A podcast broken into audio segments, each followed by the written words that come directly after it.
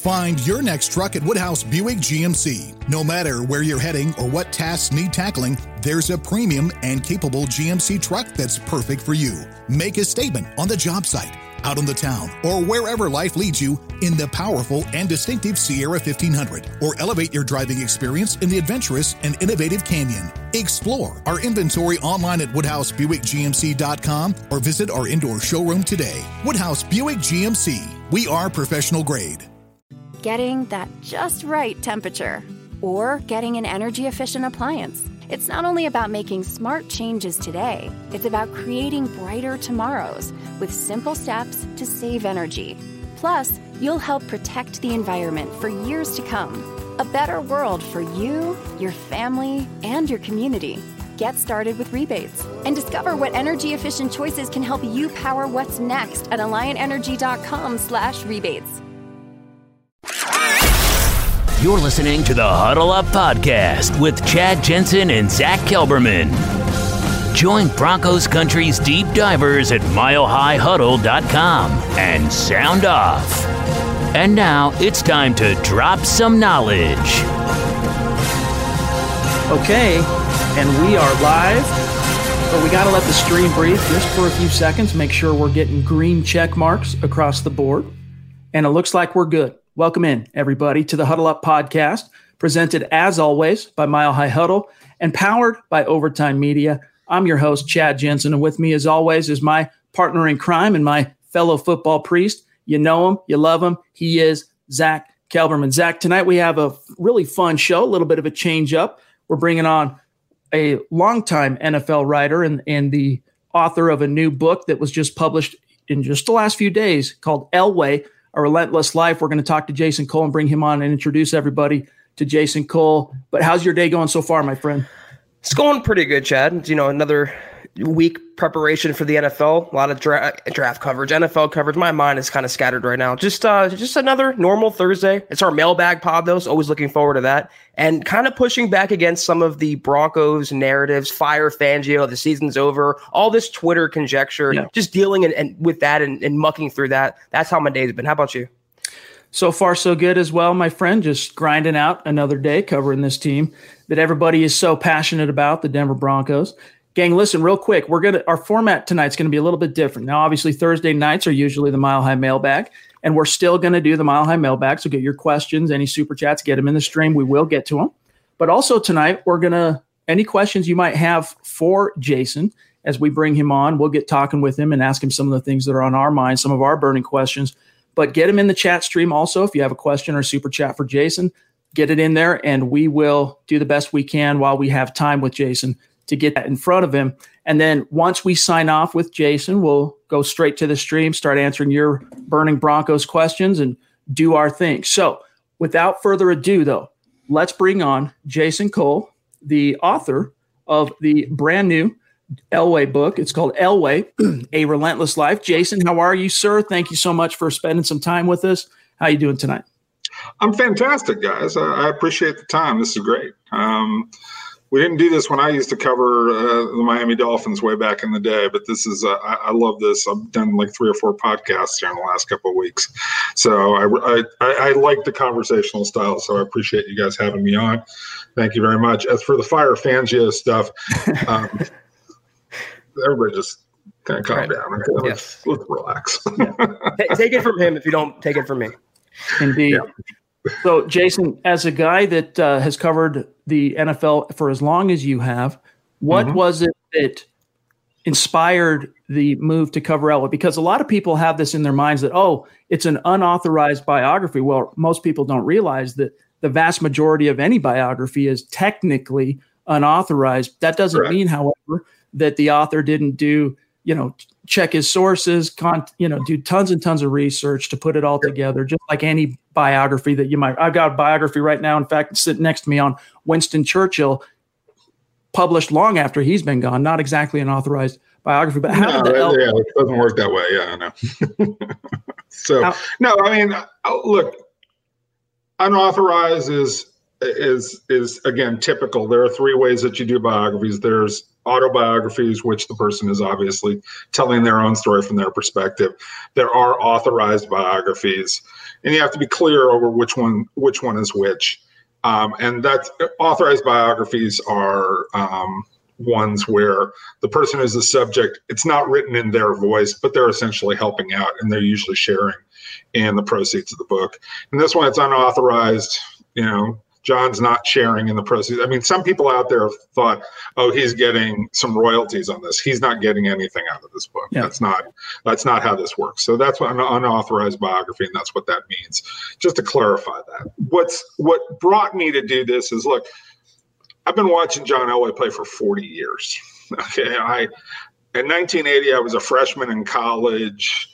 Um, sitting in the front row at the stands at Stanford University, and I threw, I watched Elway throw for the first time, and I still remember the sound of a ball from Elway hitting a receiver in the chest and actually knocking the receiver over on a slant route. Like there's a thud, there's a sound. It's like it's almost like a great hitter hitting a baseball. You know that sound when they've made perfect contact. Yep. Yep this is kind of like that. And so, you know, for three years, my, you know, I'm a year behind him in college.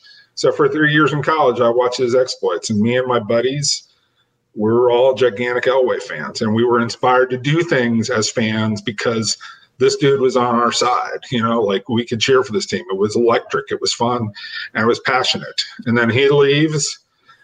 The team is crap, and we just say, okay, we're going to follow his career. And then I become a sports writer, follow his career from afar, become an NFL writer, you know, start to talk to him more and more, um, cross paths with him a lot, watch him win two Super Bowls, watch him return to the game 10 years later. And the really impressive thing to me is that he returned to the game. Most guys in his position, like hey, look, I'm just going to sit back and watch the rest of you guys do this. Right. He's in there. He's in there trying to compete again, and he's an extraordinarily rare, rare human being. And I wanted to get to the bottom of why he still wants to compete in his 50s and now 60 years old. Why he's doing this? Why he's chasing it when other guys are like, I'll just go talk about football. I'll be Terry Bradshaw and I'll just talk about football and make a ton of money doing that. And it's a really easy life. Elway wants no part of an easy life. And I I got a lot of respect for that. Anybody who wants to go back and continue to compete. This is the Overtime Podcast Network. Find your next truck at Woodhouse Buick GMC. No matter where you're heading or what tasks need tackling, there's a premium and capable GMC truck that's perfect for you. Make a statement on the job site, out on the town, or wherever life leads you in the powerful and distinctive Sierra 1500, or elevate your driving experience in the adventurous and innovative Canyon. Explore our inventory online at WoodhouseBuickGMC.com or visit our indoor showroom today. Woodhouse Buick GMC. We are professional grade. Not long ago, everyone knew that you're either born a boy or a girl. Not anymore. The Biden administration is pushing radical gender experiments on children, changing their names, clothes, identities, and bodies. Joe Biden and his left wing allies push boys to take estrogen to appear more feminine. They push girls to take testosterone so they grow facial hair. Biden and progressive leaders promote puberty blockers to keep kids from developing to normal men and women. These drugs can leave you sterile, infertile, impotent. Joe Biden and the new left even promote surgery on teens and young adults, removing breasts and genitals. They want boys in our daughters' bathrooms and sports teams. And now, the Biden administration is planning to issue new rules that would force doctors to prescribe dangerous drugs and worse. Tell Joe Biden and left wing leaders across America hands off our kids. Paid for by America First Legal. Winning season returns at MyBookie. Winning season means doubling your first deposit. Winning season means insane props, epic bonuses, and the craziest cross sport wagers. At MyBookie, winning season means watching live sports and betting live sports all season long. Rejoice because the NFL has returned. That means action packed Sundays and huge cash prizes. Get in on the action, use promo code OVERTIME, and double your first deposit. New players get up to a thousand bucks in free play, which is designed to add more excitement to the sports you already love and the games that you bet. Bet with the best this NFL season for your chance to win big. Use promo code OVERTIME and double your first deposit. Your winning season begins today only at MyBookie, and here's the best part. Overtime is going all in for our listeners. We're giving away 500 bucks cash to one lucky person who takes advantage of this offer. When you make your deposit, just take a screen grab of your MyBookie account and email it to overtime at advertisecast.com. That's overtime at advertisecast.com. 500 bucks given away at the end of September. On that topic of, I mean, a lot of what you're talking about there addresses somewhat Elway's legacy in that he kind of put that at risk when he chose to re-enter the NFL as a, as a front office guy. And at mm-hmm. first, the early returns were that it only bolstered and accentuated his legacy because he's one of the rare GMs as a former Hall of Fame player to win a Super Bowl as a player and as as a GM. But these last few years have, in many ways, perhaps compromised or at least put at risk that legacy after all the research and all the people you talked to and just your view over the many decades that Elway's been an NFL guy do you re- how much do you think his legacy as a Hall of Fame quarterback. And then just the name John Elway has been tarnished just say since post Super Bowl 50 look I, I, let me let me first say that there aren't a few GMs out there who've won Super Bowls and then come back and done this. Okay, um, there are only two human beings in the history of the NFL who have ever won a Super Bowl as a player, made it to the Hall of Fame, and then come back as either an executive running a team or as a head coach. That's Elway and Mike Ditka. Those are the only two who've ever done this. Okay. Lots have tried. You know, Raymond Berry, you know, lots of other guys have tried. Um, yeah, Bart Starr tried it. Um, obviously, it hurt Bart Starr's legacy when he came back as a coach in Green Bay. But eventually, people just remember the days when he was a quarterback. And so, in the short term, yeah, is Elway going to take a little bit of heat because he hasn't been able to pick out a quarterback and they haven't gone back to the playoffs since Manning left? Sure, that goes with the territory but he's not afraid to compete. He's not afraid to say, look, I'm going to fix this problem. I'm going to get there somehow, some way. And he's going to keep trying. And I think the people who were sitting there saying, well, why haven't we gotten back to a Super Bowl? Could you have a little bit of perspective? Like two in the first five years wasn't so bad, you know. Like right. that was okay, you know. That's that's not a bad thing to live off for the next five years. And I know that the that frustration, as you say, is accentuated because he's trying to pick out a quarterback. And you would think that a Hall of Fame quarterback would know how to pick out the next quarterback, right? Like you would see that's a natural. But that just tells you how hard it is. Like I, I think about Ozzie Newsome, one of the greatest GMs, you know, Hall of Famer turned GM, who led a team as a GM to a couple of Super Bowl victories. And I think about that a lot. And look, the best quarterback he ever picked out was Joe Flacco, mm. and people would yeah. argue that Joe was just you know good to maybe very good quarterback, and that's that's the nature of the beast. They're they're hard to find. Jason, putting a, a, book together of this magnitude, it's not easy. It takes hours and hours and days and days and digging and reporting. And, and, and, what you've come across in putting this book together, what has been the most memorable or pleasurable experience about learning about the Broncos? And conversely, what is the most uh, stunning thing or what was the most difficult thing to glean for this book from Elway and from the Broncos?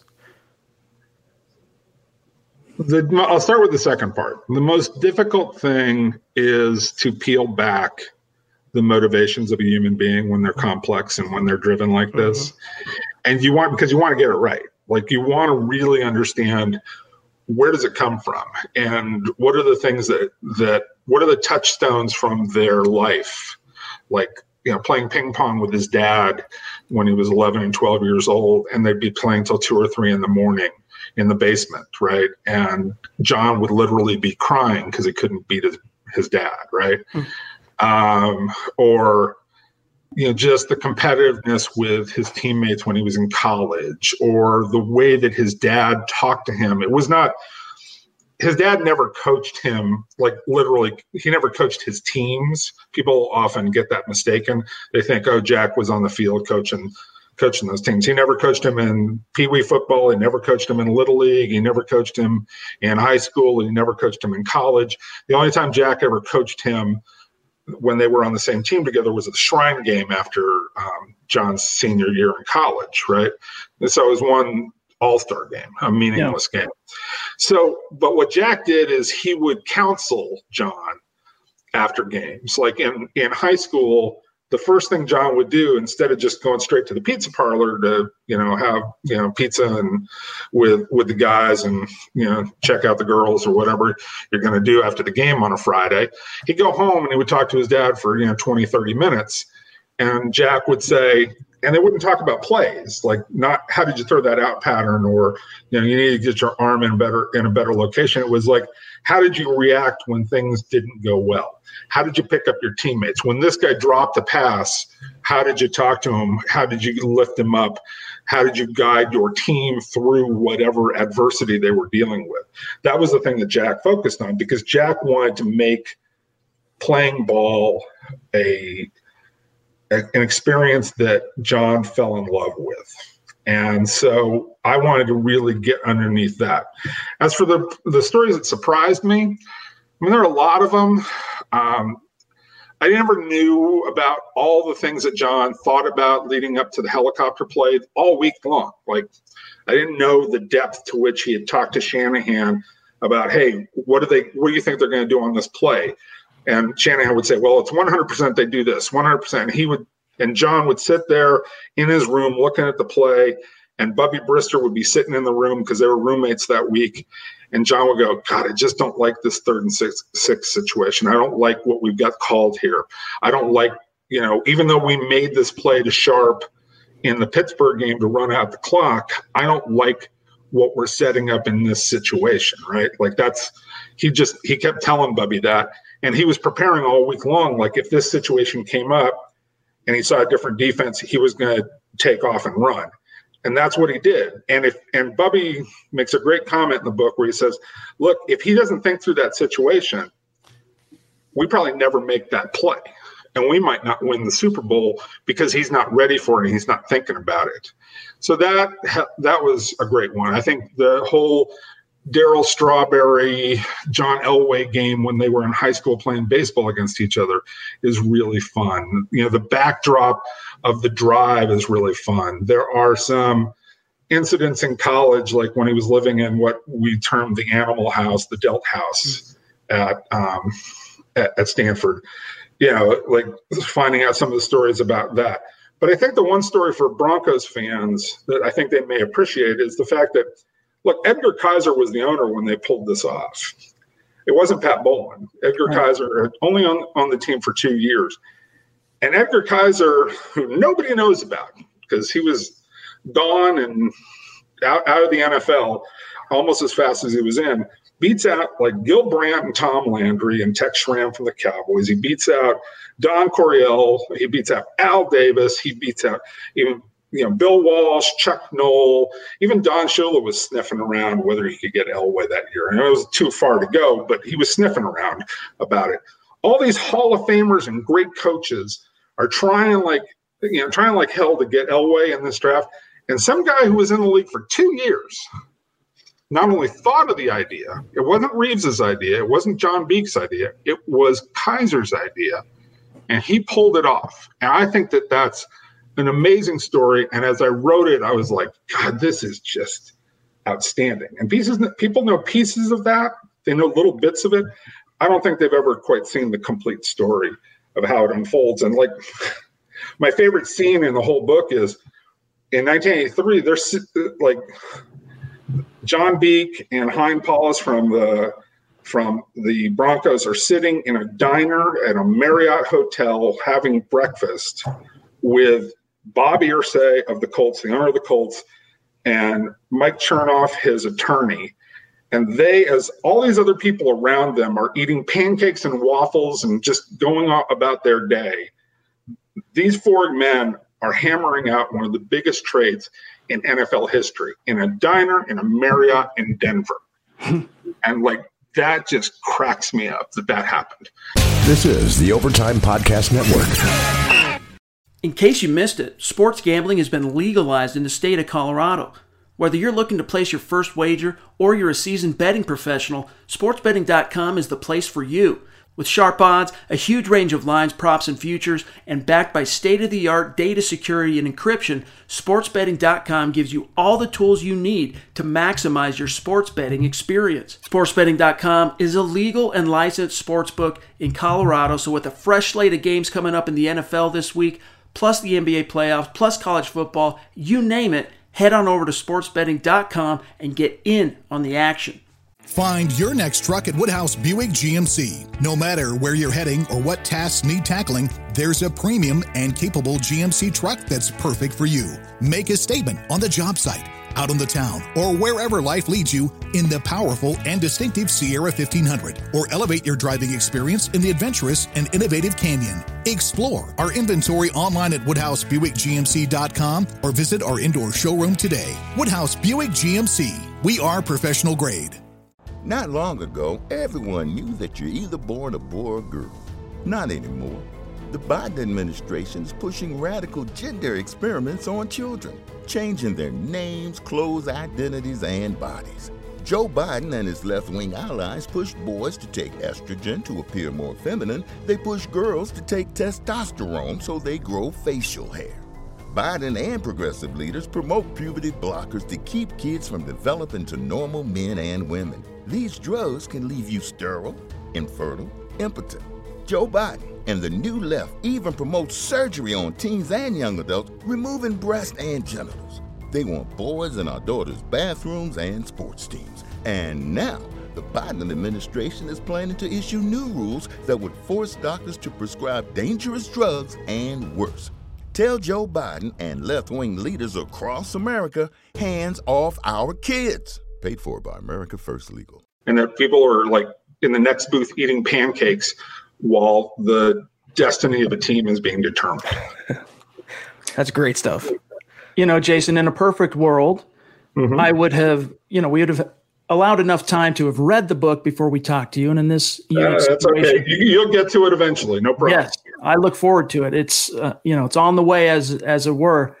One thing that has kind of predominated the the topics here, and a lot of fans are going to recognize this, is some of the anecdotes that come out of during during Elway's early time as then VP of football operations when he joined the Broncos in 2011, rejoined, I should say, in 2011, and just some of the stories that have come out, not stories, talking points, tropes, whatever, about Tim Tebow. Now, one thing that some in Denver media have challenged is that Tim Tebow um, that he was that he wouldn't talk to media as the backup quarterback. And then that he never had individual, you know, media scrums, if you want to call it that or whatever, until he became the quarterback. And I haven't read the book, so I I'm not going to pretend to say that I know exactly how you reported it. So instead of me trying to poke and guess, some of the I don't want to necessarily call it controversy, but some of the rebuttals that have taken place from very well-known Denver media personalities,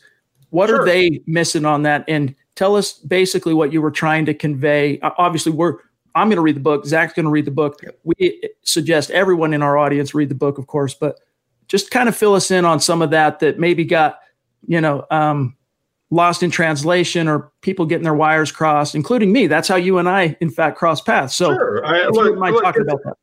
Look, Tebow is a lightning rod, and I live in Gainesville, Florida. Okay, I live I live three miles from the University of Florida.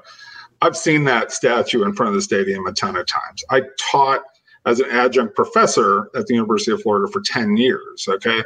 So I know what Tebow is. All right. And I understand it better than probably any Denver fan ever possibly could.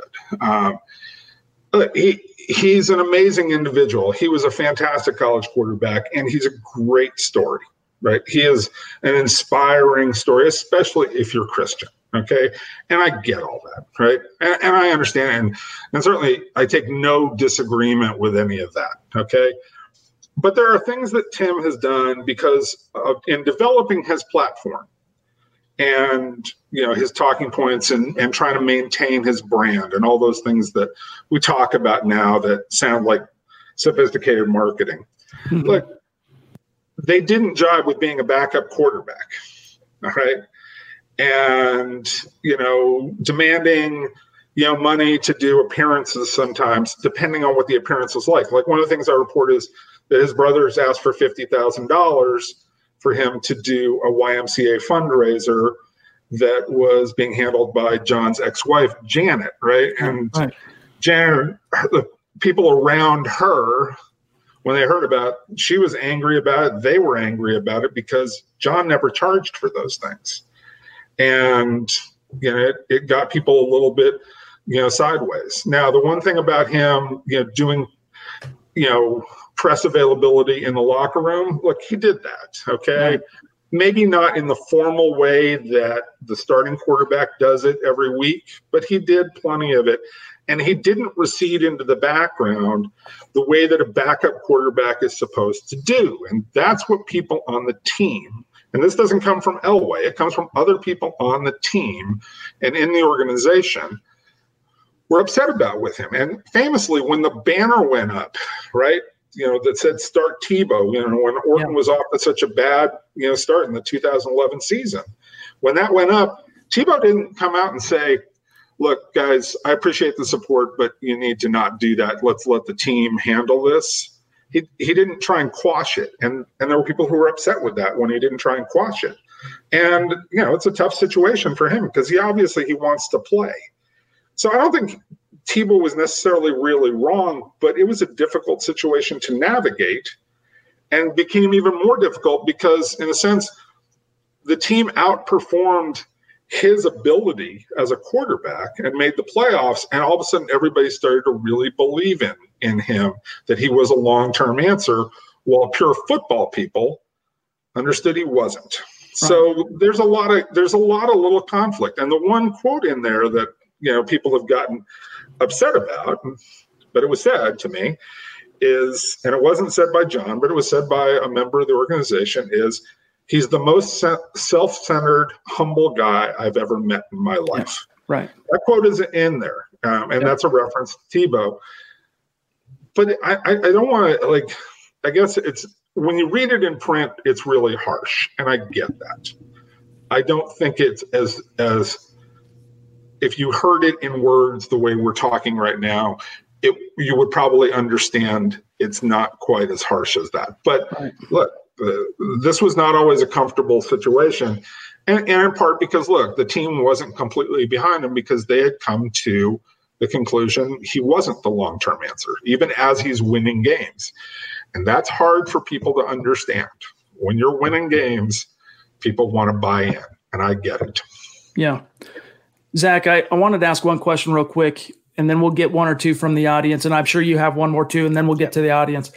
You, um, I know you talk about in the book. Of course, it's toward the end of the book, but Elway's, you know, his front office tenure and address and all that, and that's where the Tebow stuff comes from. But you also talk a lot about his recruitment and the selling process, if you will, of Peyton Manning. And right. I'm just dying to know from the people you talked to and the and the research you did on that topic, what was the biggest takeaway from how Elway went from, you know, having the Broncos basically as an as an afterthought, non-factor in the national conversation in terms of who's going to land Peyton Manning when when the Colts, you know, inexplicably cut him, to all of a sudden Peyton Manning chooses the Denver Broncos, and you know, here we go. What was uh, the biggest takeaway from that for you? It's all John to me, because, and it's not John because he was such a great salesman although I think he did a good job. It's John because of his presence and who he is. And by when I say that, I mean, look, if if you and I have reported, and if you spent 15 years reporting on the Broncos, and I come in and I say compare notes from the 15 years I, I spent covering the Dolphins, and we can compare stories like how do you how did you write this, and what was your perspective, and you know when you asked questions, what did you do? Like we can talk the same language, right? when Peyton Manning showed up in Denver and he's looking at John Elway, he's looking at a guy, they can talk the same language. They know what it's like to hold that ball in the middle of the field with 80,000 people screaming at you and millions watching on television, and you're playing for a world championship, right? They know that feeling and they know what it takes to get there. and to win it and all the little things that have to go right and all the things you have to build. And then there's a trust between those two guys. It's unique. It's incredibly unique.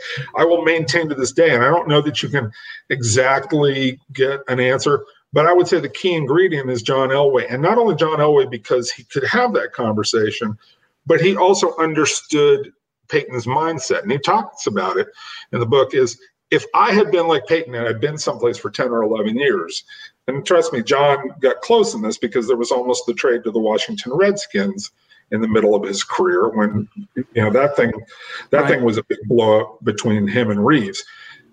But he was saying, look, if I had been like Peyton, been someplace for 12, 13 years, and I just got cut and released from there, I probably don't want to talk to a whole lot of people. I don't want, you know, their sorrow, their pity, their, you know, compassion. I just want to deal with it myself. And now I'm dealing with this whole free agent thing, trying to find a new home. I'm not going to bother him. And and he would just sit there and like don't let's not don't bother anybody. Don't try and call anybody. Don't try and figure out what Peyton's thinking. Don't go to any people around him. You know, Fox would come in every morning and then again every afternoon going, Have you heard anything? Do you want me to make any phone calls? Do you want me to do something? And, Elway would just sit there and go, Look, John, just just wait. And John, you know, is a classic former college recruiter when he was a college coach. Right. He's wanting to get out there and and and do the hard sell and find out whatever he can. And Elway's sitting there going, Look, this is what I think. This is what I feel. If I was in his shoes, I'd want to just be left alone. So he left Peyton alone and said, you know, what, he'll come to whatever conclusion he comes to. And I just remember, you know, Patrick Smyth telling me that great story about, you know, the day that the day that Manning's about to call him because they told they've been told he was going to call on a certain day, at a certain time, to tell him what the decision was. Elway's just got a golf club in his hand and he's just swinging it back and forth as if it's just a regular old day, just kind of, you know, lazily swinging it in his office. Like, okay, here it is, you know, whatever happens. And then the phone rings. He's never nervous. He's always calm. He was always confident about it. Um, he slow played it like crazy while the rest of everybody fell over themselves. Like there's that a great story about John Schneider and Pete Carroll rent a private plane, fly to Denver from Seattle. They call Peyton and say, Hey, we're here. You want to talk? And Peyton's like, No, I don't want to be bothered. I'm, I do not want to be surprised by anything. Right. And that's what the rest of the league was doing. Elway was sitting there slow playing it. Jason, while we have you here, you know, now that you've done this book and you've recently been around the Broncos orbit, I kind of want to pick your brain as to the rest of season outlook for Denver. You kind of assuage Broncos country's fears about the the loss of the Titans on Monday night. What is your your overall projection for Denver this season? How do you see Drew Lock developing, and how do you see the team finishing this year? Look, I, I like what I see from Lock so far. Um, but you know, you got a long way to go. And I've seen, you know, when people figure out what a quarterback's trying to do and they take things away, like in the second half, Fant disappeared, right? Yeah. And you know, did they show Lock some looks? I haven't been able to look at the all 22 to say, okay, did they show Lock some things that he wasn't ready for that took Fant out of the game? Did they, you know, did they vice Fant? What what was it that was going on that basically eliminated Fant from the game plan in the second half after he was so productive in the first half, right? Mm-hmm. And look, I think they're really close to winning this game. They made a couple of critical errors. Obviously, the Melvin Gordon fumble on your own side of the 50 is a critical one that gives away a, you know, that, that, you know, creates a problem. Um, not, you know, time just in possession and in, you know, field in field position along the way. That's, that's one. But the two, the two drops by Jeudy, and he's a good player. Like, uh, you know, don't, he had, to, he had a bad game, right? But you can see the way he runs routes and you can see when you watched Alabama play, he was the man, right? He had a bad game. Um, and that happens. But if he makes the, one of those two catches, and most likely if he makes the second catch, the one in the final four minutes, yeah. I think the game turns out turns out differently. Um, I, while I say that, and I still think the team is, you know, a borderline playoff team if things go right, I would also submit look, Vic Fangio has to start winning these games. Yes. There, there have been a number of these close games, and close games are determined by coaching. That's where little things play a huge a, a, huge um, turn in any game. And so when you don't use your timeouts with a minute 27 left to stop the clock to you know get you to 40 seconds left in the game, thereabouts, when you stop them, I'm sitting here going, you're not maximizing your chances of winning that game. Not that you definitely would have, but you missed an opportunity to maximize. And that's not tolerable because when you do it time and time again, um, you know that that's the difference between making the playoffs and being a say a seven and nine or eight eight and eight team. And he's got to start to handle those situations better. All right, let's. Uh, we're getting a little bit long, and again, we're talking with Jason Cole here, the author of the new book Elway: A Relentless Life. Real quick, I'm going to read this, Jason, and then we'll uh, get your answer from Glenn Hauser, big time member of our community here. He says the reverence other people had for Jack Elway was incredible in your book. So you've already got a customer right here, Jason. for, for Gerald Wilhite to want to block better for John as a running back because he was an extension of his dad was very interesting. So for those of us who maybe haven't read the book yet, can you give us some back some background on uh, Glenn's points there?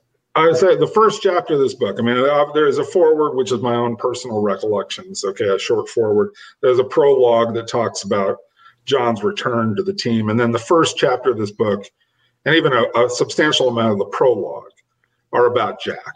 Um, the early part of the book is a lot about Jack. There's a, a very solid chapter about his mother, um, uh, you know, Jan or Janet, I should say. Um, so, you know, like there's a lot there about his parents, but it's mostly Jack because, as I talked about earlier, you know, John had a certain reverence for him, but other players did, like the guys who played for him at San Jose State.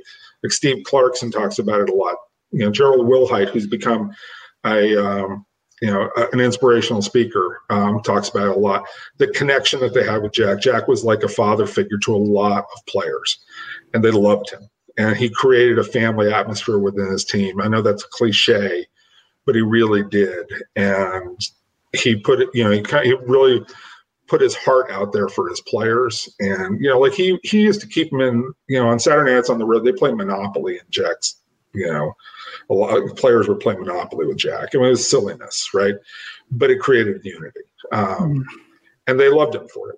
Uh, that's the best thing I can say. So Jack is uh, Jack is such a crucial figure in this whole thing.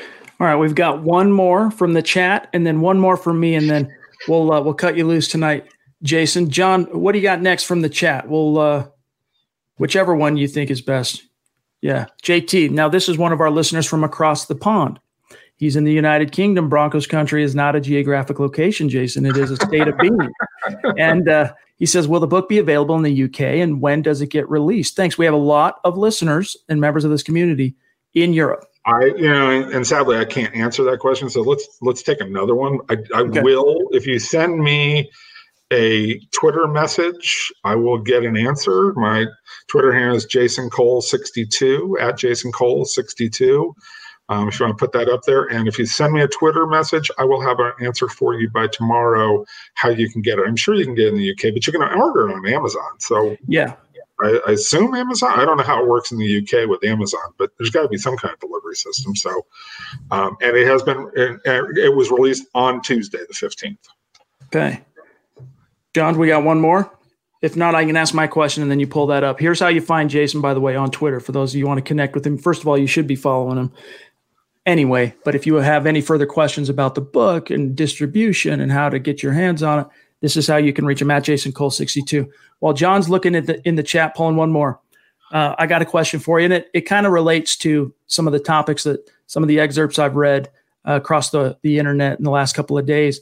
The idea of what comes next, because I know one of the things you said, for example, and I, I read through your uh, Reddit AMA that you did, which was very insightful and great read one of the things, one of the topics you addressed in that is kind of what comes, you know, how much longer is Elway going to remain in the Denver Broncos for an office? And Broncos country, the fan base are pretty aware that his contract as is runs through 2021.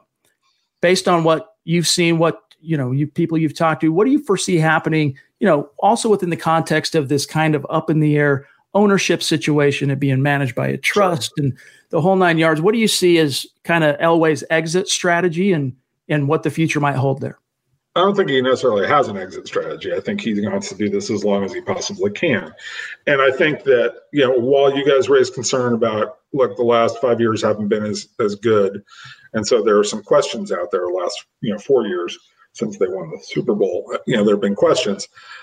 I think that people like Joe Ellis, um, it doesn't take much for them to be to remember the final days of Josh McDaniel and how that didn't go as planned and how the team struggled a lot, you know, with Mike Shanahan over the 10 years that he was running it post Elway. So I think a lot of people sit there and go, okay, you guys might be complaining about the last four years and how things are going, but we're going to ride or die with John Elway as long as we possibly can. Now, what throws this up in the air clearly is what's going to happen with the Bowlen family and the trust.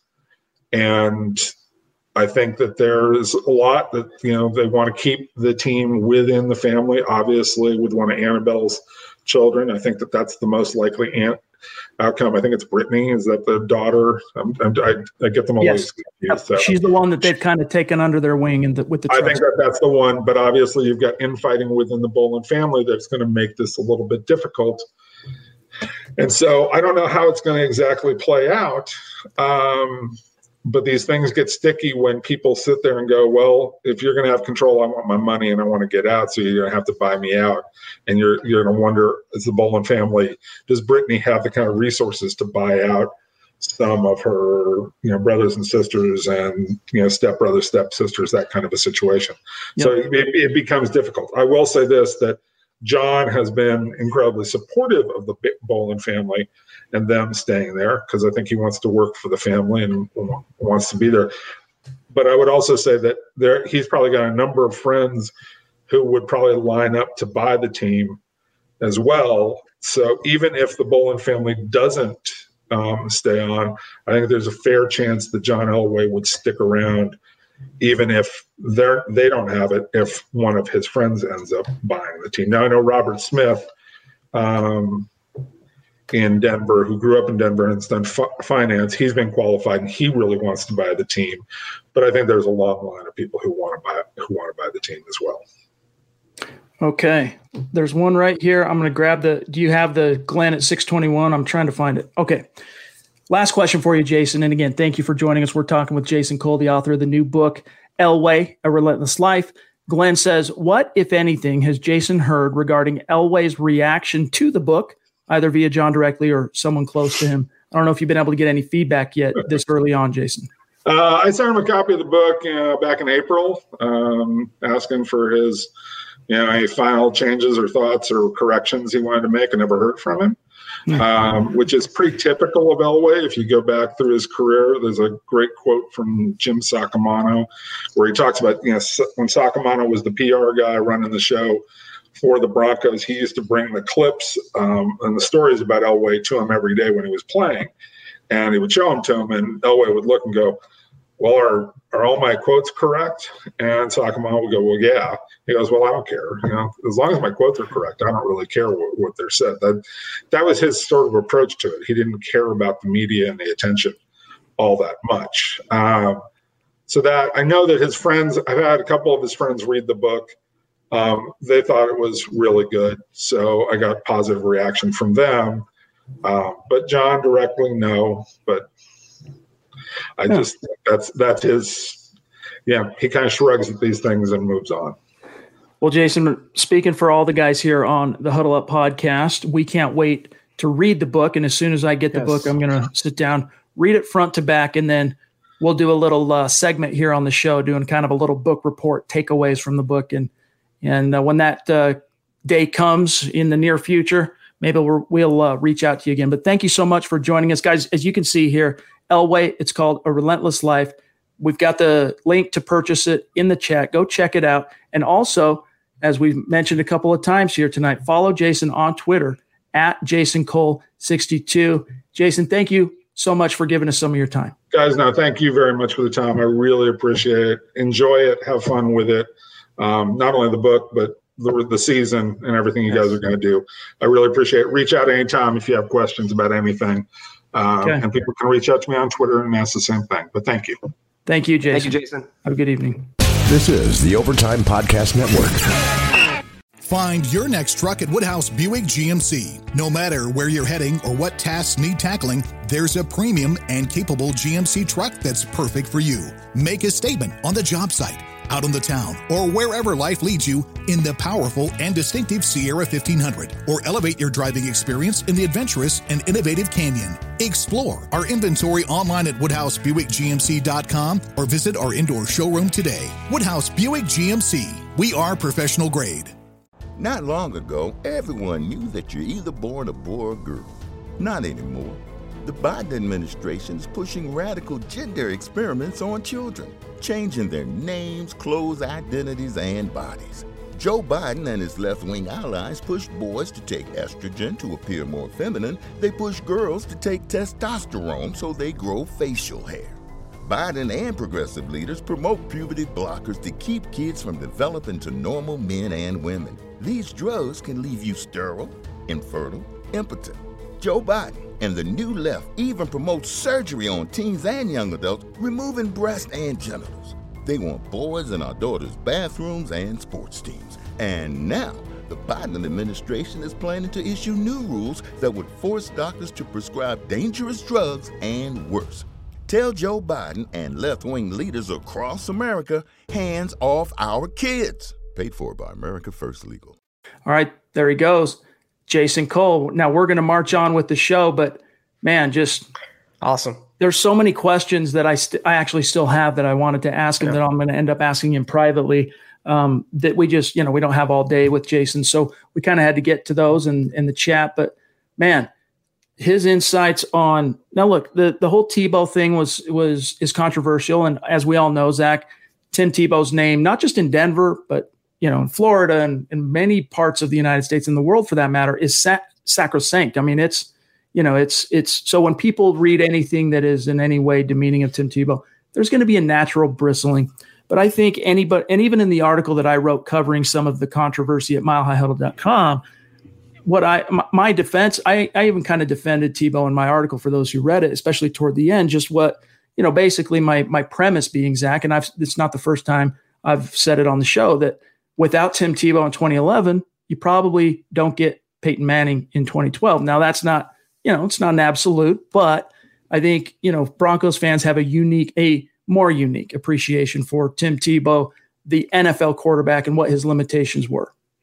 Man, I can't get over the way that Jason put the whole Tim Tebow hype and hysteria. He said he's the most self centered, humble guy he's ever been around. And, and he was told that by a Broncos source. Right. He, he heard that. And that was, to me, you don't hear that about Tebow. You don't hear the word self centered with Tim Tebow. And to get that type of quote and to report on that and tell both sides of the story, it's what makes it such a worthwhile book. And the Broncos notes and the Elway notes and the, the history and the, and the present and the future, it's great. Uh, he was very insightful. I love picking his brain, Chad. And it's why he's been around for four decades doing what he's doing. Great guy. Yep, absolutely. But guys, with that said, go get the book, read it yourselves. Again, yep. we're going to read it and we will. This is a promise. We will have a little segment, little book review takeaway segment, as I mentioned while Jason was on with us. And you can look forward to that. We'll go through some of the takeaways. And not everyone's a big reader, Zach, but um, you know, so we'll we'll go through that and kind of share with you the biggest takeaways when yep. the time comes. Jason's got a copy on the way to uh, MHH Central, and we'll kind of take it from there. But from here, gang, Tonight is the Mile High mailbag as well, because as you know, right here, we are your football priests each and every week. Zach and I are here to offer you the absolution and the answers to your burning Broncos That's questions. Right. And especially a week like this, Zach, sometimes as football priests, we got to exercise some demons. Fans still kind of wrestling with those demons and, and lots of demons after that loss. So uh, let's throw uh, that that super from Bronx Legend is in the house. It's good to have you in Thank the stream, my friend. And uh, he says, just got to say, Zach's throwback hat is straight fire. Appreciate the super chat. Angel, it's good to have you. As always, man, uh, we miss you when you're not in the chat stream. You know this. Uh, we also got one here from Jay Ritchie jumping in, who says, We got a lot of Broncos topics to talk about, by the way. So I hope you guys, you know, that was a fun little, a little, I wouldn't say abstract. It was more of a historical conversation about John Elway from, uh, you know, J- Jason, for what it's worth, guys. He's also a, a Hall of Fame voter. So this is a guy that um, you know he's got some bona fides and some deep roots in the NFL. We wanted to take the opportunity, especially this week where there's been some controversy and kind of blowing up in the in the internet. uh, realm and also Denver radio. It's been going on. We thought it would be a good example to get Jason on, get his take on some things, and also kind of set some of the records straight for better or for worse. Might not be things fans want to hear, but as the author of the book, as the man who did all the research, you get to hear it from the horse's mouth. But here's Jay Ritchie jumping in. Appreciate you, Jay. Thank you, Jay. And uh, Ariel, appreciate you guys. Uh, fellas, evening. Number 68, Elijah Wilkinson, is killing us and eventually uh, is going to kill Drew at right tackle. DeMar Dotson seems to be a signing for emergency. Thoughts on moving Risner to right tackle and, oh. and Wilkinson to guard. So this was a topic, Jay, for what it's worth. And, you know, you might have missed some of these conversations that we touched on early on in camp when it became apparent that it was, well, first of all, it was right after Ja'Wuan James decided to opt out. We began talking about these issues. And then, you know, the early returns in camp for Wilkinson were not good. And then they signed Dotson. And we talked before the Dotson signing those act just about different ways that you could maybe juxtapose the offensive line, move Dalton Risner from left guard to right tackle. But the bottom line is the Broncos are not thinking that way. They they would rather go off roster and hire, sign someone, pay them money like DeMar Dotson than they would move Dalton Risner. So to say that that's going to happen anytime in the near future outside Zach of an emergency situation, right. we're not there yet. And up to this point, I think you know if you go if you roll Zach, here's here's how you kind of got to understand the coach's rationale on this whole Wilkinson topic. Because from the outside looking in, yeah, we want Dotson in there now because it was ugly. We expected it to be ugly from Wilkinson in uh, week one, and it was. But they look at it like, well, look, he earned the starting job. We named him the starter. We got to give him some rope and allow him to kind of defend the job, if you will. But as Jay, you know, points out here, what cost does that come? That's the thing, though. He really didn't earn the job. He was handed the job, and they signed DeMar Dotson late in, in training camp or late in the summer, and then just said, okay, you're, you're the day one starter.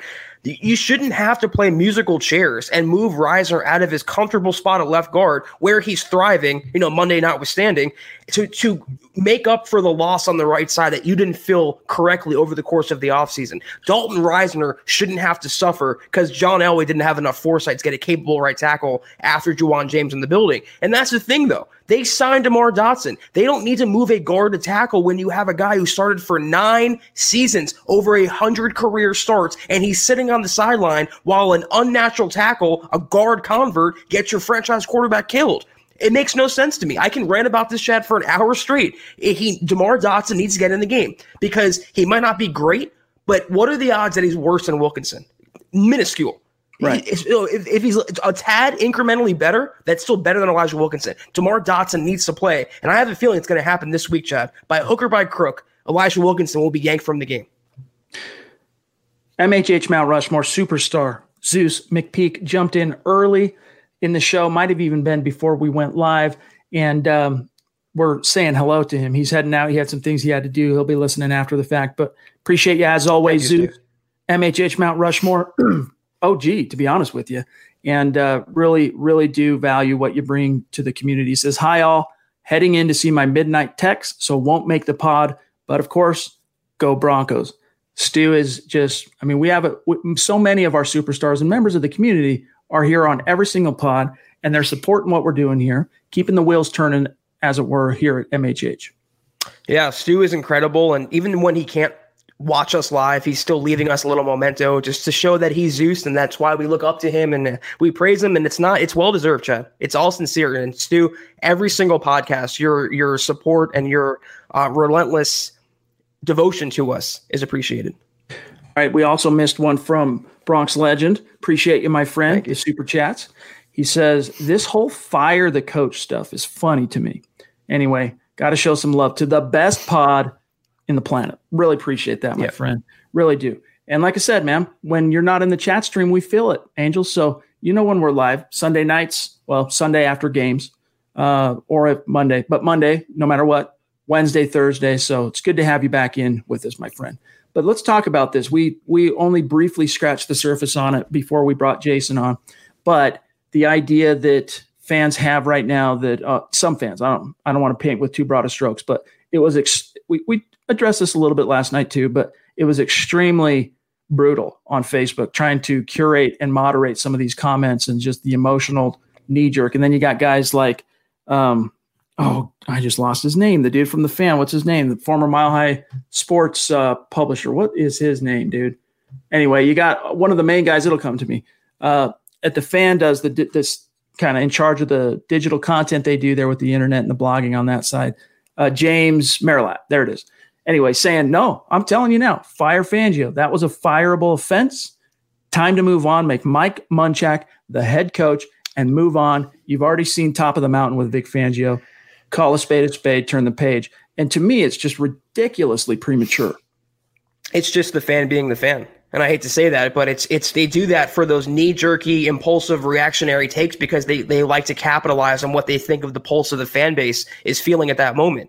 The, let me tell you, the sect of Broncos fans who think that Fangio should actually be fired is very small. Most Broncos fans have enough foresight, enough intelligence to know one game does not determine his fate. He gets this year regardless of what happens. Literally, regardless of record, he gets the entire season. 2021 may be a different story, but Fangio is safe for 2020. And even if he wasn't, he wouldn't be fired after one game either way. And you can argue, Chad, I was thinking about this earlier. We have not seen Vic Fangio for the most part, and we haven't in one full season with Bradley Chubb and Von Miller as his linebackers. We haven't seen Fangio with a completely healthy defense, nor a capable quarterback. Lock started five games in total, six games in total now. So we have to see a little more of the picture come together before we cast the ultimate decision on Fangio's fate. I I I'm a little more tentative than I was after Monday night because he had a lot of glaring kind of year one mistakes, but they're correctable. And they have a lot of talent on this team, a lot of upside. So regardless of what the fan says or what knee jerk Broncos fans think, Fangio is safe for 2020. We got Bronco Batman jumping in. Good to have you in the stream, my brother. A star in the community he says it was a tough loss, but we can bounce back. Great job, guys. And you know, I really appreciate that, Zach. That kind of brings up something that we need to get to real quick, and that is, uh, and I'll I'll explain this segue. So bear with me on it, but we gotta quickly say thank you to one of the sponsors of tonight's show, SportsBetting.com. Gang, head over to SportsBetting.com. There's a reason I'm bringing them up now. In fact, and join for a risk-free week of betting up to 500 bucks. And uh, you know it's legalized. Gambling is now legalized in the state of Colorado. So get your uh, if if you are so inclined, use sportsbetting.com for that uh, type of thing. And one of the things Zach we learned from sportsbetting.com. In fact, I had a uh, a few DMs on this topic today. The Broncos originally opened as six and a half point dogs on the road this week to the Pittsburgh Steelers, but since Monday night, that has actually grown to seven and a half points. So, yeah, the national scope and the odds makers, Vegas, if you will, they're definitely betting on the Broncos not only losing this coming game, Zach, but losing by a pretty comfortable margin. If you're the, you know, for the Pittsburgh Steelers anyway, I am have not fully kind of come to exactly how I see this game based on what we saw from the Broncos, based on what we saw from the Steelers. But I do know if the Denver Broncos win this game, obviously it's going to be an upset, and it's going to take really kind of like last week where it was every it was kind of a Murphy's law type of night where what could go wrong in key moments did go wrong. It's going to take the inverted aspect right. of that to win at Heinz Field, and that is in the key moments, what could go right needs to go right. And if they have that kind of a of a game, and you know, teams can hit that groove and fire on all cylinders, you know, you pick the cliche they can go into into Heinz Field and come out with the win, but it's not going to be easy because that Pittsburgh team with Ben back in the saddle, even though he, I didn't think he looked quite 100%, nevertheless, they're going to be tough to beat. Yeah, I mean, I'm not surprised about the line opening what it did. They, they get three points for being the home team either way. So a touchdown, uh, you know, favorites isn't that great considering after, you know, the Broncos lost and the Steelers won. Heinz Field traditionally is such a tough place to play for opponents. It's like playing in Seattle or New Orleans, fans or no fans. It's just a really tough place to play in. The Big Ben and the Steelers offense, they look really good, minus some injuries they have there. Um, it's going to take a Herculean effort. It's going to take everything, like you said, Chad, firing on all cylinders. And the Broncos, it's going to be like an early litmus test for them to see how they respond to a brutal loss, mostly at their own hands on Monday night. Even if they lose this game, I want to see how they play after a loss. I had this game as a loss originally a couple months ago. I'm not deviating. I think they, it will be a loss. It's just I'm being honest. But how they play in this game, how Lock plays, how the defense plays, if Fangio coaches better, that would give me either encouragement or discouragement going forward. And if they lose this, Chad, they go 0 2. And this is why the Titans game was so crucial. 0 2 with a must win against Brady and the Bucks at home in week three. Now, say what you want about Brady and the Bucks. They're beatable. They're not. He's not the same quarterback, but having that must win already so early in your season is definitely not ideal. That's why that Titans game stung so much, Chad. They have to stack the wins where they can because they lose to the Steelers, which I think they will. Oh, and three, they lose to the Bucks, Let's say the season's. I hate to say it, the season's over. Yeah, I mean, we saw what happens when a team starts out 0 and 3, 0 and 4 it completely reshapes your chances, even if you get hot late in the year, like the Broncos did once Drew Lock got in there. And so that's why, from the outside looking in, we can say, oh, chalk it up. It's looking like a loss.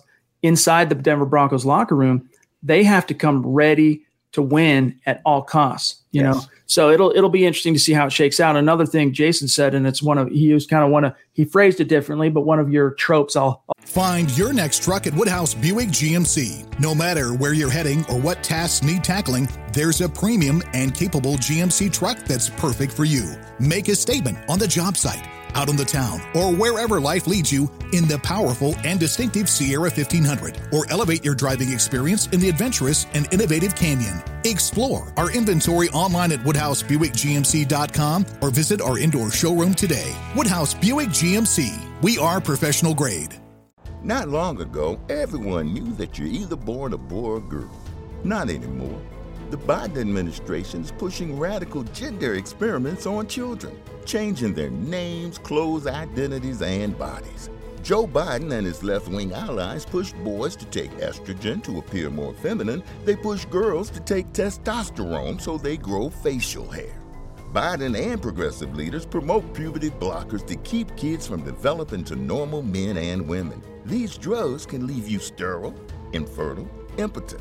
Joe Biden and the new left even promotes surgery on teens and young adults, removing breasts and genitals. They want boys in our daughters' bathrooms and sports teams. And now, the Biden administration is planning to issue new rules that would force doctors to prescribe dangerous drugs and worse.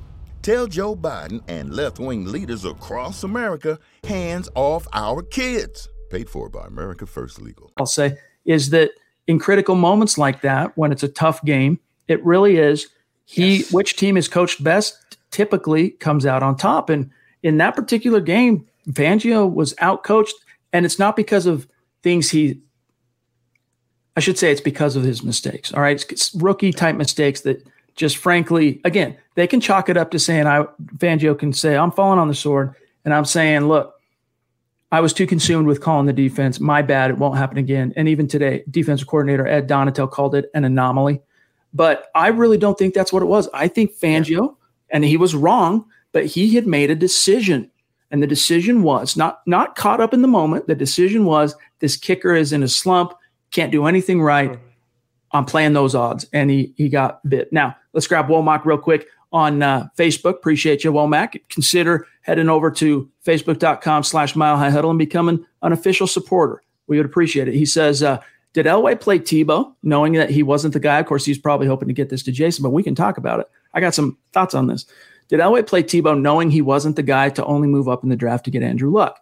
Now, of course, fans can remember back to 2011, it was the suck for luck campaign, right? And there are a few teams in the running.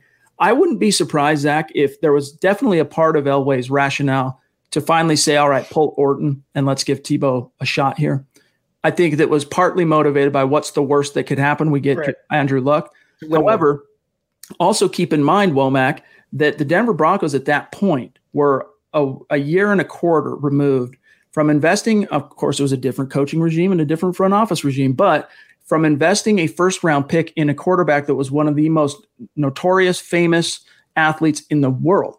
And he had some exposure late in his rookie season. Fans can remember McDaniels got fired. Week 16, he made his first career start and he beat the Texans. He beat Gary Kubiak's Houston Texans in Denver. Everyone can remember that kind of uh, moment from the mic'd up where he comes off on the goal line and the game's in, in the clutch and he tells Eric Studesville, the interim head coach, there's only one person who carries the ball right here. And everyone got excited because the Broncos won. He ended up losing the next game, the, the the season finale, to the Chargers. But fans had not only had the first round pedigree expectation, but the fact that he was a superstar already as a as a former college athlete and two time uh, national champion. Plus, what they did see from Tebow as as fans in those two games as a rookie, Zach got him excited. So Elway in part two was like, look, there's a and it was Jason spoke to it. There was banners. There was there was a real groundswell from Broncos country after this team got out to I want to say it was either a one and four or a two and four start when they when you know it was pressure. It was to a point where you could not risk if you're the team, Zach, putting Kyle Orton out on the field at home again because it would just be brutal. And so that was a I think one of the biggest parts. Plus, you know, you got to give you got to see what you got in the kid. And again, Elway, what's the worst that could happen? Andrew Luck. Yeah, you know, Chad, I'm going to speculate here on what I think might be the case because it preceded my time on the Broncos beat. Um, Elway, it was a win-win. Either you succeed with Tebow and you obviously succeed and go to the playoffs and have, you know, you win there, or you lose and you have the shot at the best quarterback of the generation. So, like you said, what's the worst that can happen? Second of all, Elway – he he was a, a, a, GM and he was an executive and he has to maintain you know objectiveness. But he saw what Tebow did at Florida. He heard and felt and saw the hype and the groundswell and this lore that Tebow brought. So he was a little, I think, fascinated by what Tebow can do and what he brings to the table. And he's like, he thought to himself, if he can bring this spark to Denver, if he can bring Gainesville to Colorado, I'm in a good position. And if he can't, I'll get the guy who can, Andrew Luck. Yep, and a guy that he was intimately familiar with because Stanford. he kept his connections to Stanford, and now he was in the front office. And so, by the way, we got Terry Randall jumping in north of the 49th parallel. Thank Love you, you, buddy, up there in Canada, rocking the Smouse Mile High Huddle hashtag Let Him Hate shirt. He says, "Good evening, Broncos country." Hashtag State of Being. And Terry, I noticed that you are watching on YouTube. I hope that the stream for here's what we found out: the, the stream last week was being a little glitchy for YouTube viewers at times, and uh, it reared its head the other night as well. And so I reached out to StreamYard and I said, "What's going on?" That's the platform we use to stream. And I said, "What's going on?" We're having these, you know, this this feedback from our our audience that it's glitchy on YouTube. And then I even got on on the Building the Broncos one on Tuesday, and it was glitching on me. So I finally realized there's some truth to this, and gave them my own uh, anecdote of what I experienced. And they said, "Well, there have been some problems on YouTube side with Android phones." And I was I have an Android, I have a Galaxy something or other Note or something. And uh, anyway, that was the problem. But they assured us that it, it, both sides are aware of it and they're they're getting it hammered out. So glad to have you with us, Terry. Um, we got Dion Rodriguez jumping in. Good to see Thank you, my you, friend. Two nights in a row. Much respect, my friend, and appreciate the support. He says it's probably been discussed, but where do you think Devonte Bausby stands on the depth chart? Well, we haven't discussed it tonight, so this is this is virgin territory for this episode here this evening. But well, I think it stands to reason, Zach, and this there could be one exception uh, to this, but I think it stands to reason that as the last corner to make the roster, basically, he's probably right. the low man on the totem pole. However, that could change, and here's why it could be the exception. Bill, un, unlike Ryan Tannehill, who didn't really, there wasn't a noticeable push on Tannehill's part to pick on the rookies last week. It was kind of a carte blanche on in the play action game. He just threw to the open guy, and there were just a lot of open guys in the middle of the field because the linebackers and safeties were just getting sucked in on that play action, just biting on biting on the fake. Ben Roethlisberger though is a guy who already knows, knew two nights ago, three nights ago, that the Broncos are leaning on two rookies, that AJ Bouye is hurt, and that Michael Ojemudia and Essang Bassey were playing starter snaps.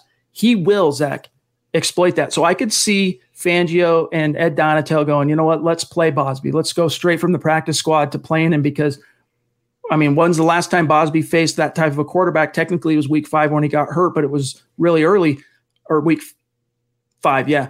But really, if you think back to week three when he went against Aaron Rodgers, broke up a couple of third down passes, played really well in that game. If I'm Fangio and Donatell, I'm giving him a serious role this week. I am too, but you know, you asked this question to us three months ago, and we're all saying he's a number three cornerback, no doubt about it. But obviously, the Broncos thought Davontae Harris and Duke Dawson were better cornerbacks than De'Vante Bausby. Bausby had no business on the practice squad to begin with. I'm happy he's on the roster now. It sucks that it came at the expense of AJ Bouye.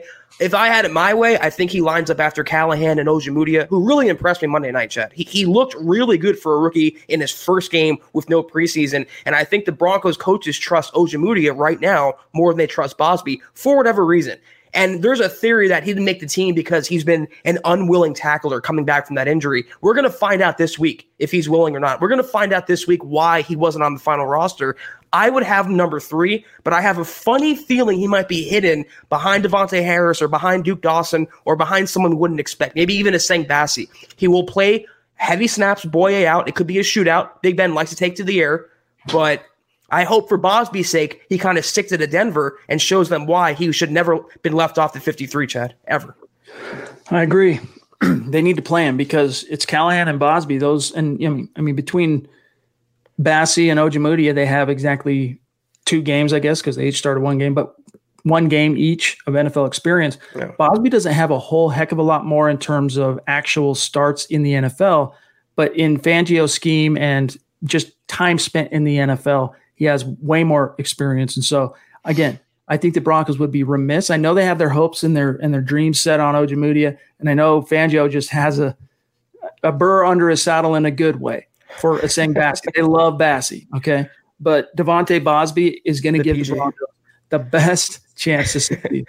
All right, Mike Evans, bona fide superstar, jumping in. Appreciate you, you, my Mike. friend. You, you, and like you and Terry and and Zeus, so consistent every chat. Pobby as well. You're not only in the chat contributing to the conversation, but you're supporting what we do here on Super Chat, and it means a lot. He says, uh, "Thanks for making me smarter today. Great show." Yeah, I mean, you know, we get sometimes Zach, we get really caught up in the hustle bustle of uh, covering this team and just providing you guys the content and and the analysis, and just we get in our I don't want to call it a rut, we get in our zone, and we want to try and make it. We want to expose our audience to different voices and you know soon we'll be get we'll we'll have players come on in the whole nine years. That's in the in the future for the Huddle Up podcast. And so it's fun to shake it up at times. That's why we started with the superstar segment. And you know, uh, we'll uh, Jason coming on like this. We'll we'll get more guests like like that on and continue to kind of do what we can in our modest way to edify Broncos country. So appreciate that compliment, Mike, and the super chat. Um, Kenneth Booker jumping in to say the Nuggets were down three to one twice this in these playoffs, NBA playoffs. They didn't give up. Play every week like it's your last. Boys quit, men grind. Excellent point. But also just keep in mind, guys, you know, it's so early. It's 15 yes. games to go, as Zach and I have been telling you for the last three podcasts. And not only that, but you know, there's a lot of talent on this team. Even Jason Cole, who has no skin in the game, none.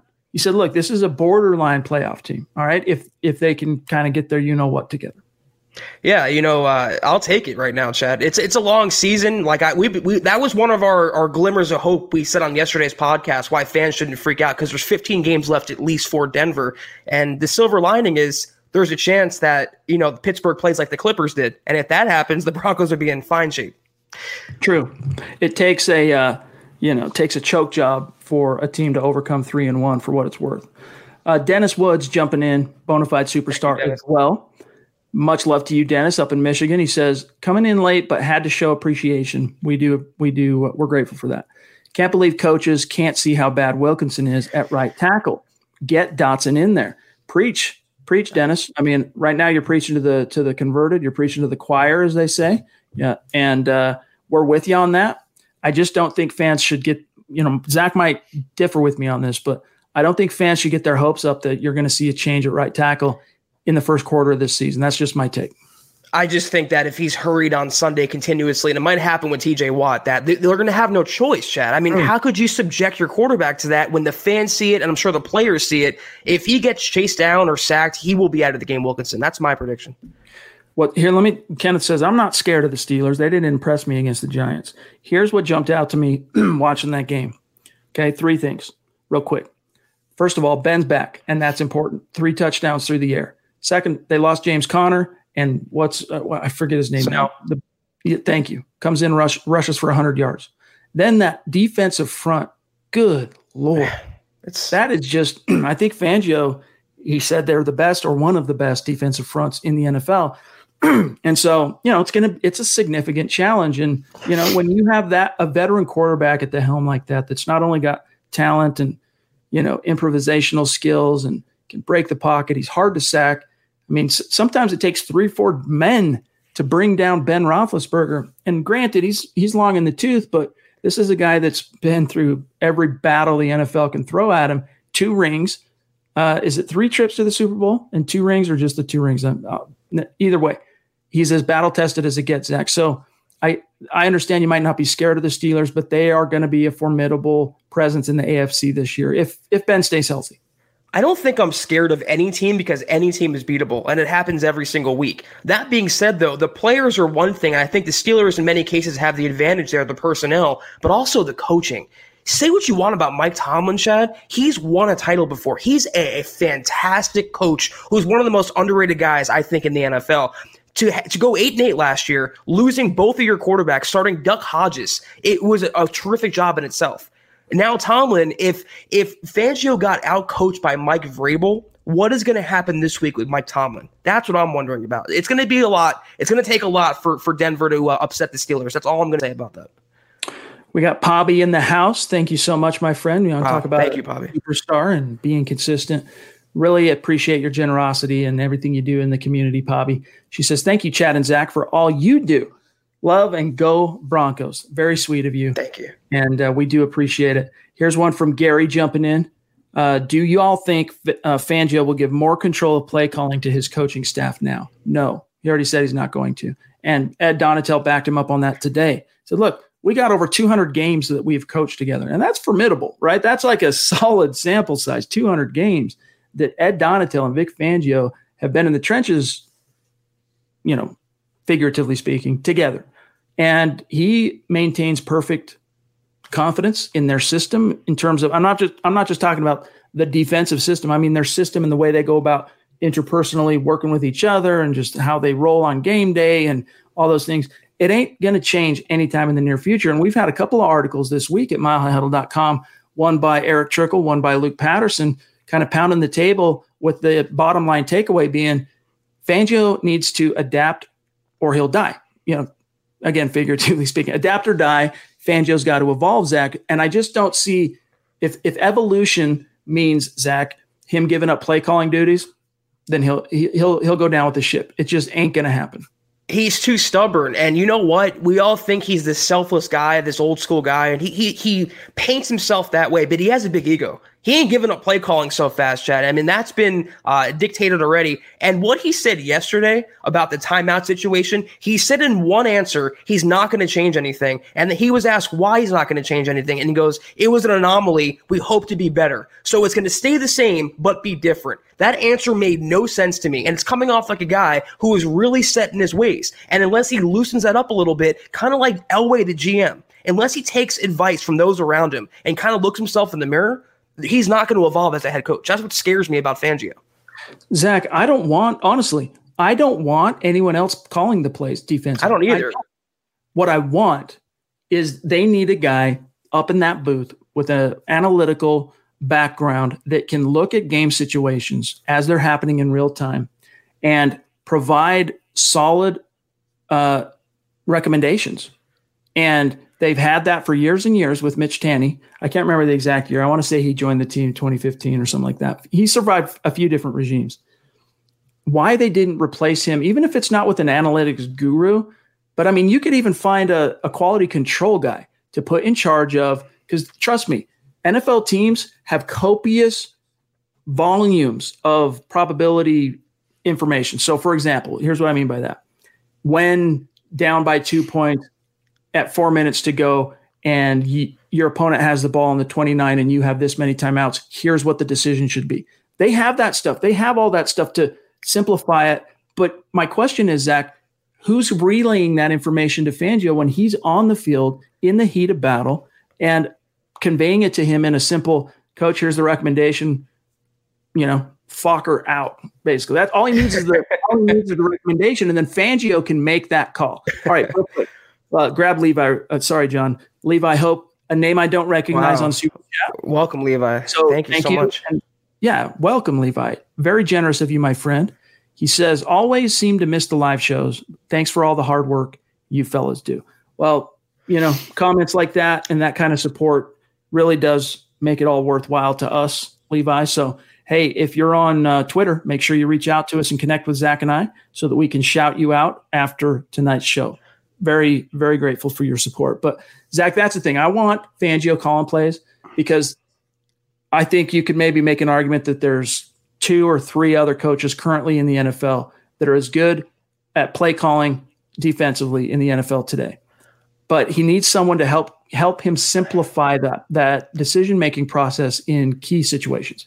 Yeah, I, I agree with your premise. I, I, definitely do. I want him calling the plays. He needs some help, but does everything have to be so spoon fed to the man, Chad? He's 60 years old. He's been around the NFL for 40 years now. His offensive coordinator was a head coach. His offensive line coach was a head coach. He literally does not have to worry about offense. And as the head coach, Chad, the whole team is his responsibility. Offense, defense, and specials. That's his responsibility. And on defense, he brought along his coordinator, his longtime buddy in Donatell, who he's worked with from stop after stop after stop. How much easier does he want it? at, some point he has to take on some responsibility and spotter or not analytics guy or not a guy in his ear or not he has to know in that situation to be better it's just, I don't want a coach that we have to baby and coddle yeah. and, and, make it so easy for. He's in a more fortuitous situation, Chad, than a lot of head coaches in the NFL. Especially after what the ineptitude of the Vance Joseph regime and yes, just the, right. the, the flagrant incompetence at times. I mean, that standard should not have to be questioned. You know that but again, when you're going from being a guy that's in the background, sure, you're a coordinator, but you're in the background, you're in the booth, you know, you're seeing things from 10,000 feet, 19 of your, uh, I should say, yeah, 19 of your 20 seasons as a defensive coordinator, you're in the booth.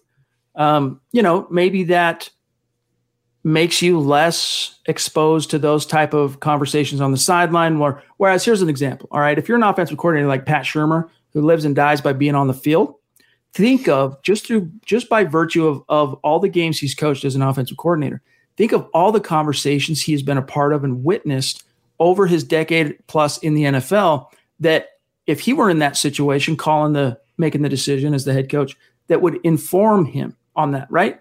Not to, and and that's not to say that fangio's an idiot and doesn't have those experiences but less so all right? So it is that much more new to him because he never liked being on the sideline. He liked the view from being the eye in the sky and really what it gave him resource wise in terms of seeing the scheme.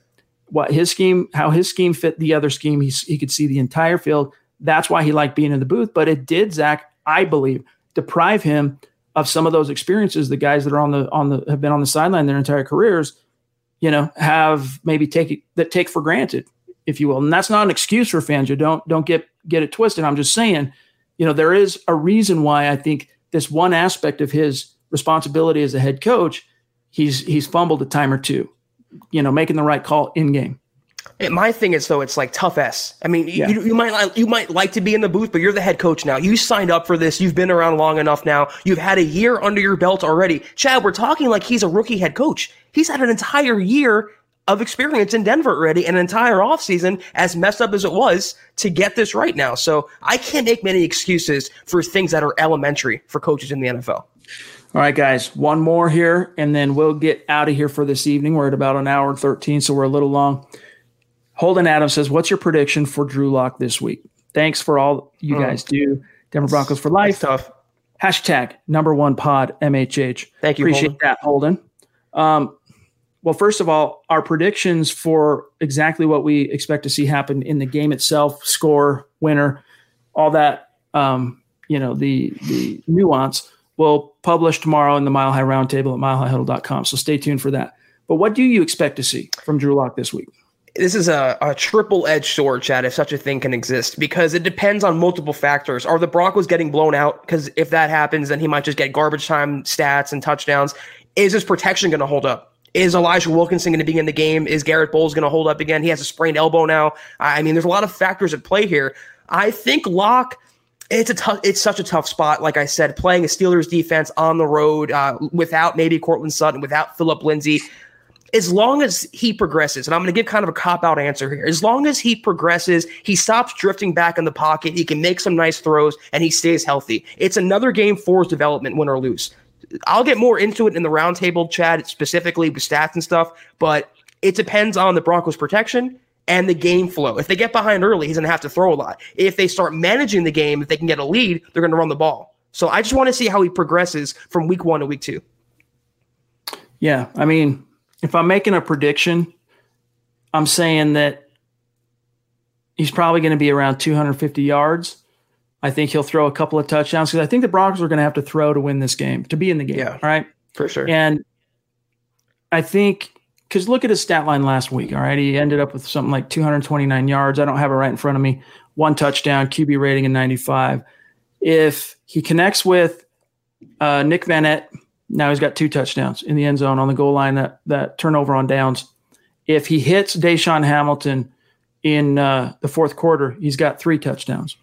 And if if Jerry Jeudy still allow Jake but his drop, but if Jerry Jeudy even only drops one of those passes, Lock's over 300 in the debut this Yeah. week or this year. All right. So I think that tells you Pat Shurmur's scheme is going to be a really good fit. Is and is going is a good fit and is going to produce some some stats and some production here for this Broncos offense. The question is, does it happen this week against the Pittsburgh Steelers? And I think it does. I think he throws his first pick of the season, but I, I don't think it's a dagger that kills the team. I do think he'll throw his first pick because they're going to have to lead the tip of the spear this year or this week is going to have to be that right arm because that Steelers defensive line is just animalistic. And Easily. Melvin Gordon, look, he's got some power to him, and having that good of a defensive line isn't a deal breaker because you have Graham Glasgow, you have Dalton Risner, you have Lloyd Cushenberry, and you have Garett Bolles, and also Elijah Wilkinson. All five of those guys are good run blockers. So, you know, there will be the who wins, the immovable object or the unstoppable force. We'll see. But I do think when it really comes down to it, Zach, if the Broncos are going to win, Lock's got to have a big day through the air. And I do think he will have a big day. It's just a matter of is it going to be enough? Yeah, that's very well said. And it could be like a Texans game, Chad, maybe without the winning and the upset, but a, a big performance like that where he, the Broncos are carried on the strength of his right arm. So I'm with you though. For them to win this game, he's going to have to either out duel Big Ben or go to toe to toe with Big Ben. All right, guys, we got to get out of here for tonight. Sorry that we had to make the mile high mailbag basically half as long as it might normally be, but we'll be back in the saddle, of course, Sunday, immediately following Broncos Steelers for the gut reaction. And then, of course, as, as well, we're going to be coming to you live at halftime. So, probably, you know, depending on game flow, we might even go live a little bit early um, for halftime, but we will be live for that 12 to 15 minute window during halftime. So, make sure you're, you join us for that whatever platform you prefer YouTube, Facebook, Twitter, Twitch, whatever one is your jam. Make sure you join us for that. You'll get the notification as soon as we hit go live, but just be ready for it. And then, of course, the gut reaction following the game. So until then, of course, you got Dove Valley Deep Divers tomorrow night and then Mile High Insiders on Saturday. Zach, have a great close to your week, my friend, and I can't wait to see what happens on Sunday. You too. Uh, I think, you know, win or lose Sunday, Chad, it's still a Broncos game. We're still going to see the team in action and Drew Lock in action. And uh, if, if they just they can play a, a, little better and coach be coached a little better, they'll have a chance in this game. But regardless, I'm looking forward to seeing you guys again on Sunday. Have a good weekend, everyone. Make sure you're following the main account, Mile High Huddle, on Twitter. Make sure you're following the podcast on Twitter at Huddle Up Pod and my partner, Zach Kelberman, at Kelberman NFL. You can find me at Chad and Jensen. And then again, one last shout out to Mr. Jason Cole, who spent so much time with us here tonight answering our questions and some fan questions as well. Follow him on Twitter at Jason Cole62. And then go get that book, Elway, A Relentless Life. A lot of good information in there, things you you'll learn about John Elway and the Broncos that you don't know right now. So check it out. And again, thanks to Jason. For Zach Kelberman, I'm Chad Jensen. We'll see you guys on Sunday. You've been listening to the Huddle Up Podcast. Join Broncos Country's deep divers at milehighhuddle.com to keep the conversation going.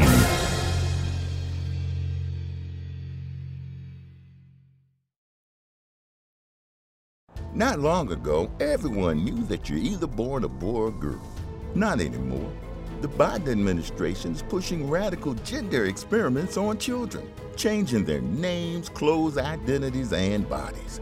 Joe Biden and his left wing allies push boys to take estrogen to appear more feminine. They push girls to take testosterone so they grow facial hair. Biden and progressive leaders promote puberty blockers to keep kids from developing to normal men and women. These drugs can leave you sterile, infertile, impotent. Joe Biden and the new left even promote surgery on teens and young adults, removing breasts and genitals. They want boys in our daughters' bathrooms and sports teams. And now, the Biden administration is planning to issue new rules that would force doctors to prescribe dangerous drugs and worse Tell Joe Biden and left wing leaders across America hands off our kids. Paid for by America First Legal. Not long ago, everyone knew that you're either born a boy or girl. Not anymore.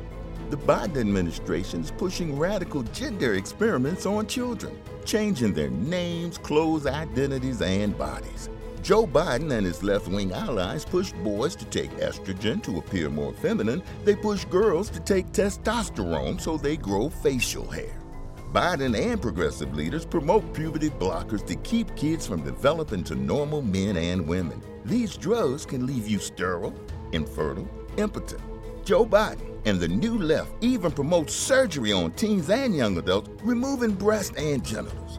They want boys in our daughters' bathrooms and sports teams. And now, the Biden administration is planning to issue new rules that would force doctors to prescribe dangerous drugs and worse. Tell Joe Biden and left wing leaders across America hands off our kids. Paid for by America First Legal.